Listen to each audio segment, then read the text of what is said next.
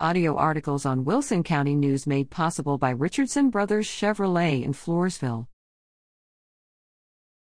Letters to the Editor Editor.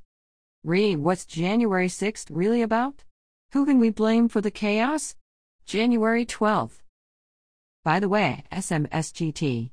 Caballero's January 5th letter, Let's Go Mansion, was, as his letters always are, well written and even handed.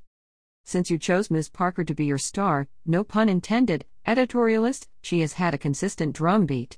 It seems that she always strives to impress her right wing mentors by beating up on those less fortunate, particularly her own black community.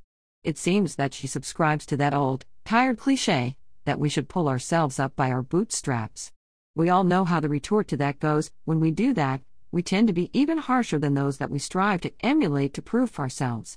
In my 85 years, I've had a journey probably even thornier than hers and have seen too much of that. It's sad to still see some of that. While her subject letter does seem to place blame on the actual insurrectionists, she still has to bring in the Black Lives Matter group to, it seems, maintain credence with her mentors. I have said before that violence and unwarranted destruction, no matter who causes it, is wrong. I also maintain the destruction of statues and such as a distraction that can only be detrimental to those groups' legitimate goals. But if Ms. Parker believes January 6, 2021 was wrong, and it was, why does she need to bring in an irrelevant comparison? Is she just trying to put a little shade on those beliefs? Stand up for what is a right call, star. Alfred Fred Q. Gonzalez, Floresville.